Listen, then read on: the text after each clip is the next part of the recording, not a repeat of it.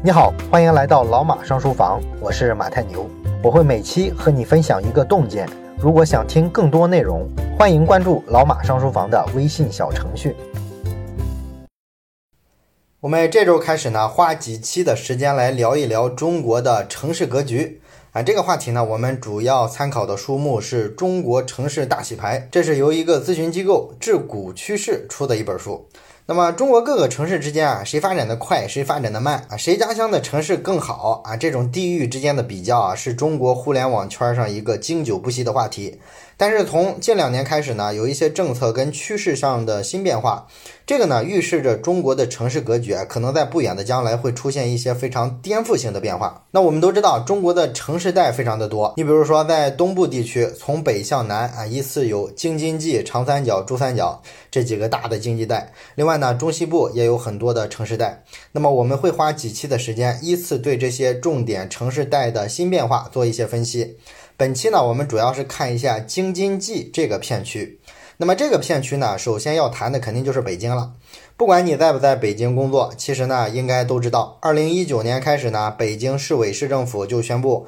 要搬到通州去办公了。然后中央呢也宣布支持国有企业总部向雄安新区转移。那么这件事儿呢就非常有意思，它就意味着呢，未来的北京啊会和今天的样子差别非常的大。过去几十年呢，北京一直把上海作为在经济上最大的竞争对手，而且一步一步啊逼近上海经济的这个体量。刚刚改革开放的一九八零年，北京的 GDP 啊只占到上海的百分之四十四点六。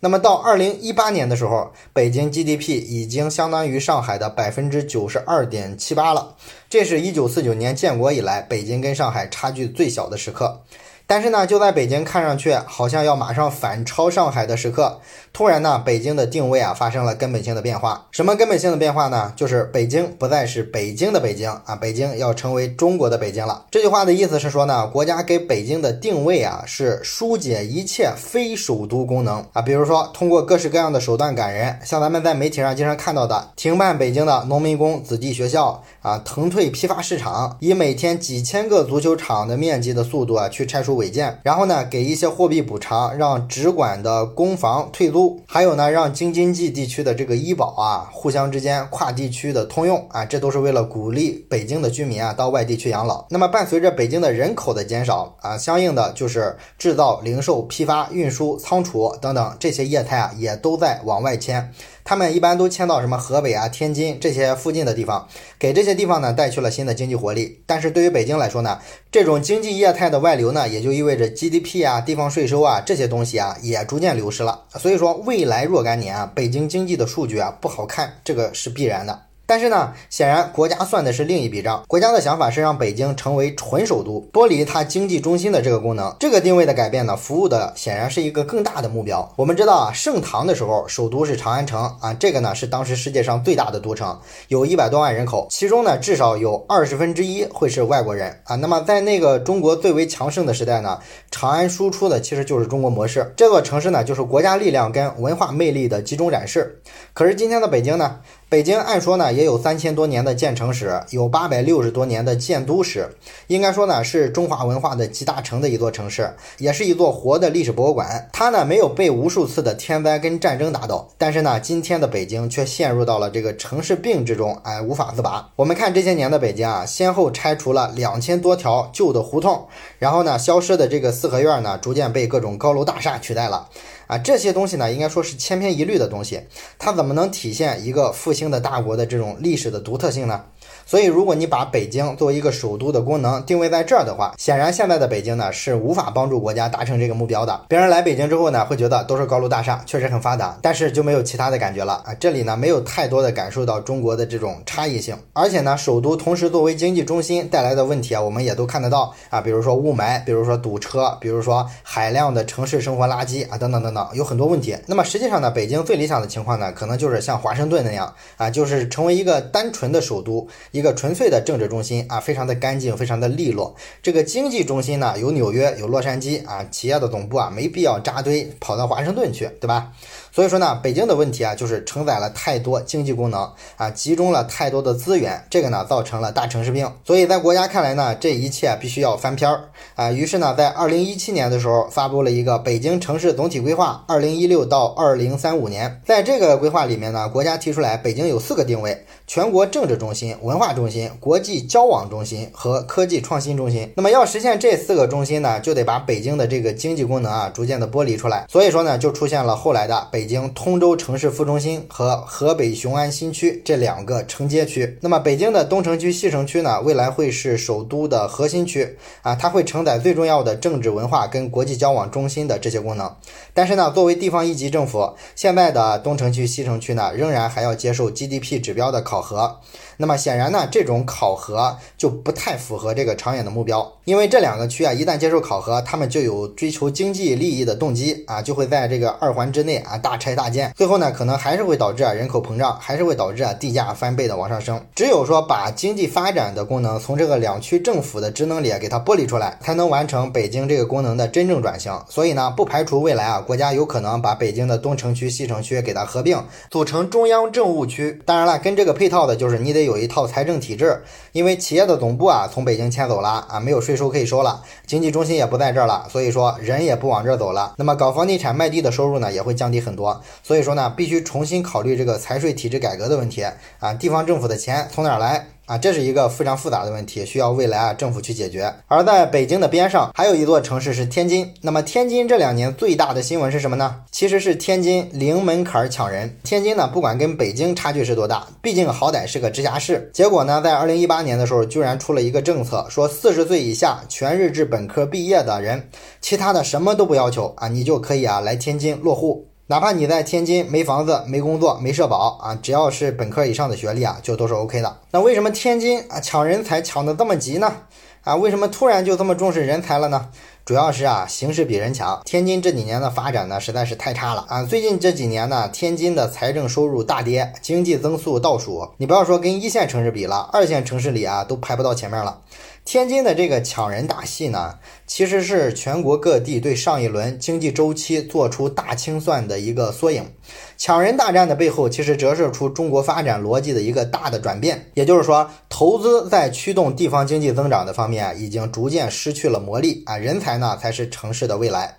那么，在二零一八年抢人大战之前呢，GDP 前十四名的城市里，天津是唯一的常住人口负增长的城市。那么理论上来说呢，GDP 排到全国前十几名的城市啊，那肯定是区域的中心城市了，经济应该是不错的，对吧？按理说它应该是人口净输入，天津怎么还净流出了呢？这就反映了天津特别尴尬，而且呢，除了人口流出，天津还是这些城市里啊唯一税收收入负增长的城市。那这些呢，都是过度依赖投资造成的恶果。在二零零三年到二零一三年的时候啊，天津的滨海跟重庆的两江啊这两个新区都是中国当时当之无愧的重点战略区。财政系统的这个融资拨款，再加上央企的投资，据说呢累计投资了好几万亿之多。那么投资驱动呢，就助推了天津的滨海新区乃至整个天津的 GDP 增长。但是这种模式呢，显然是不可为继的。因为我们都知道，一旦投资过度了之后啊，你建的这个新区，最后这些楼啊招不来商，引不来资啊，那些住宅呢也没人去住，所以最终会成为一片鬼城。这就是后来的天津新区的下场。但是呢，就算是这样，到了二零一七年的时候，天津的固定资产投资啊还高达一万一千两百七十四亿元啊，占这个城市 GDP 的总额是百分之六十一，这个比例呢仍然是不低的，即便这是一个降速好几年之后的数据了。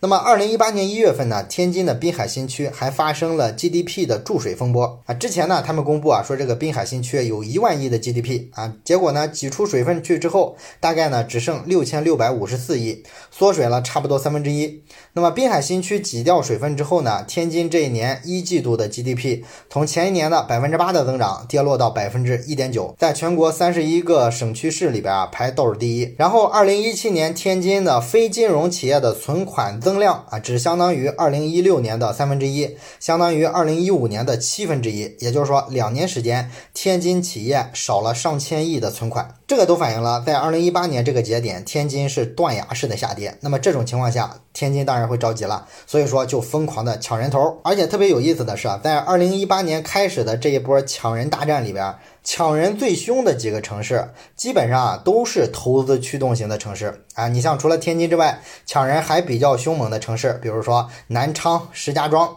啊，这俩城市啊，甚至连大中专生就可以零门槛落户啊，都不要求是本科。而这两个城市的固定资产产投资占 GDP 的比重分别是百分之一百零二和百分之九十八。还有西安啊，靠抢人都抢成网红城市了，而且呢，西安拿到了国家中心城市的这个牌照，所以它开始转型啊，开始争夺人才。而在此之前呢，这个城市的固定资产投资一度占到 GDP 的百分之百，也是非常夸张的一个比例。而那些比较早已经实现了转型，对投资不那么依赖的城市，比如说北京、上海、广州、苏州、杭州、无锡啊，人家这些城市啊，对人才落户啊要求就高着呢，因为他们早就完成了转型啊，人才已经吸引完了。所以我们说啊，抢人才表面上是大家开始重视人这个资源了，但实际上呢，背后反映的还是大家在发展转型啊。不管怎么说吧，天津已经走上了一条救赎。之路，而且在天津生活呢，其实对于很多的中产阶层来说，还是有一定的吸引力的。你比如说，天津有很多优势啊，高考是比较容易的，对吧？天津的考生非常少，所以考上重点的概率啊，是全国大城市里啊最容易的。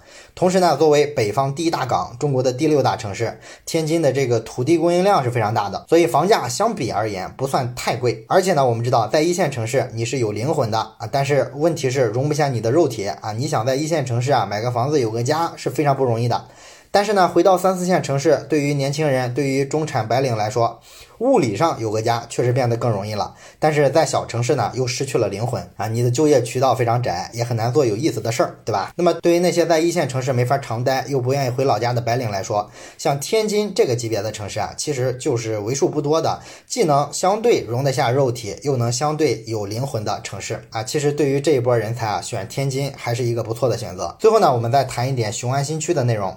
那么官方对于雄安新区的描述呢，是叫千年大计，国家大事啊，这个应该说给的规格高的有点离谱，是吧？啊，凭啥拔的这么高呢？这个好像比什么深圳啊，比什么浦东新区啊都要高得多。但是我们去看这个地理位置的话，雄安在河北啊，前不着村后不着店儿，你跟浦东或者深圳比的话，其实确实啊，这个区位优势上是差得远的。那为什么还叫千年大计呢？实际上呢，雄安的战略意义啊，不止在于经济。那么按雄安的条件来说呢，再造一个上万亿 GDP 的深圳这样的城市啊，其实呢还是非常难的。雄安的使命呢，不是再造一个经济奇迹，它对于国家的真正意义在于，它是国家的第一实验田，也就是说要总结成功的经验，并且能复制推广，帮助中国呢刮骨疗毒。为什么它能实现这样呢？因为雄安是一个全新的地方啊，没有旧的利益格局的纠缠，所以说就很容易颠覆旧的游戏规则。你比如说，在关于雄安的发展里边，很多人认为呢，雄安有可能成为中国的第一个租城。过去呢，地方政府是土地一级市场的垄断者，卖地呢是地方政府的主要财政收入。而二零一七年四月呢，刚出生的雄安新区就关闭了一百多家售楼处跟中介机构啊，这就是宣告说我们不再走老路了。结合近年来啊，雄安爆出的消息，未来新区的住房政策很可能是租购并举，以租为主，而且呢，还会建立起一套完全不同于现行制度的住房租赁积分制度啊。这个制度呢，大概有三层意思。第一层意思就是说，来了就是雄安人啊，你只要来这儿，政府呢就可以给你提供一些租赁住房啊，包你有房子住。第二呢，叫租购同权啊，如果说你租房不爽了，你就是想买套房，那么你要工作的时间够长，要给雄安贡献的足够多啊，比如说你要献过血、献过爱心、当过。志愿者等等等等，每一项呢都是加分项啊，你要达到一定的积分才能下单买房子。第三个呢，就是楼市啊是半冻结的，也就是说房子必须持有二十年以后才可以出售，而且出售的时候呢，政府是有优先购买权的啊，你优先要卖给政府。那这样呢，房价实际上就被政府掐住了啊，炒房的人呢就没法下手了。政府可以低价出让土地，开发商呢赚的不是土地增值的钱，而是建设房屋的施工费，并且呢，因为这个土地出让非常便宜，所以说呢施工费不会特别的高。然后政府会在这个租房的附近去规划建设好配套的什么幼儿园、中小学、医院等等。让这些租客呢能够享受跟买房者一样的公共福利。那么这个实验呢，在别的地方的话肯定没法做，是吧？你首先每个地方都有土地财政啊，这就不可能去尝试。只有雄安它有可能做这种全新的尝试，因为它是一张白纸。另外呢，有很多社会管理的实验也可以率先在雄安去尝试，因为雄安这个地方呢，它的可塑性的空间是非常大的。目前呢，雄安新区的核心区啊，人口不过是十万人，根据规划呢，远期啊要把它做成二百到二百五十万人口这个体量。那么这个体量呢，放在中国。国来说还是一个小城市，所以呢，小城市是适合做一些社会实验的，并且呢，雄安的人口素质是非常高的，因为它主要承接的是北京的非首都功能啊。未来呢，会有行政机关、事业单位、金融机构、高校啊，包括说研究部门都会迁移过来。这些迁移过来的人呢，都是高学历、高收入的青壮年，所以正好是符合做社会实验的标准的。所以总的来说呢，雄安这个地方为什么叫千年大计？是因为它对中国的意义确实很大，它会成为探索未来中国发展道路的一个实验室。对个人来说呢，这这也是一个很有意思的赌场啊！你敢不敢去雄安赌一把？就看这里边有没有你想要的东西了。好了，关于京津冀这个区域呢，我们就讲到这儿啊。下期我们会继续聊中国的城市区域发展这个话题。最后说一件事儿，咱们节目啊最近拉了一个微信群，如果你有什么话题想直接跟我或者是跟其他的听友朋友啊交流讨论的话，可以加一下这个群。加群的方法呢，就是先找到老马上书房的微信公众号，然后在底部菜单栏上有加群两个字，点击之后啊就会弹出二维码，扫码就可以进群了。